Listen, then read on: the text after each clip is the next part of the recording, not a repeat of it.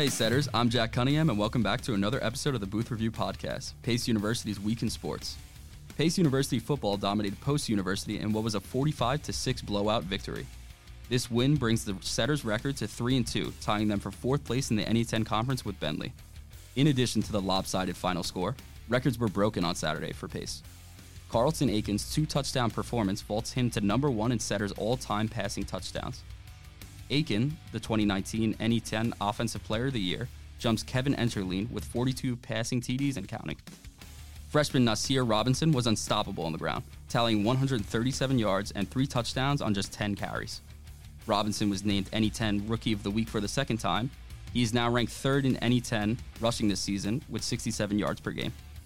Pace will hope to keep the momentum going as they face University of New Haven Saturday at 1 p.m.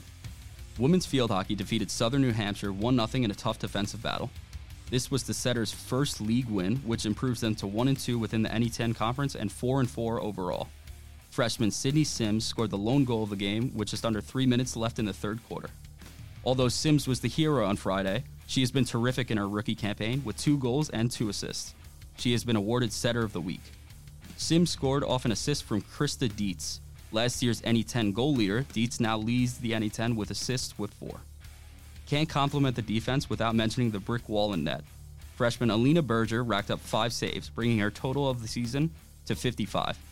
That is the second highest mark in the conference and just one shy of the leader. The Setters will next face St. Thomas Aquinas at home on Wednesday at 5 p.m. Pace Esports has a new home on the Pleasantville campus.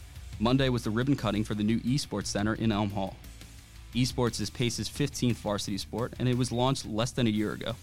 President Marvin Krislov says esports now has over 650 members on both campuses and continues to grow.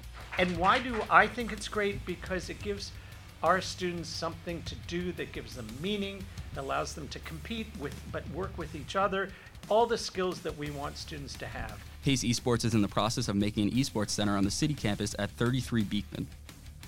Pace Volleyball rebounded with a 3 0 sweep against Assumption on Tuesday night.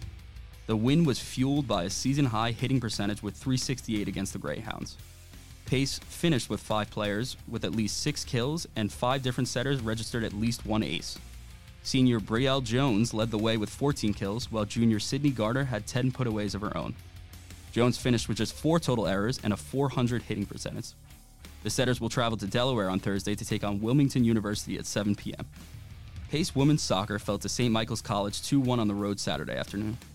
Allison Carr is responsible for the only goal with four shots on goal and one score. The Setters had the shooting edge with 12 shots to St. Michael's 10, but only two of Pace's shots were on goal. The Setters will host Franklin Pierce University this Saturday at 7 p.m. Thanks for listening. I'm Jack Cunningham. This has been the Booth Review, Pace University's Week in Sports. Music for this podcast is Burn the World Waltz by Kevin MacLeod, available under the filmmusic.io standard license. Booth Review is a project of MCVA Sports. More information at boothreview.blogs.pace.edu.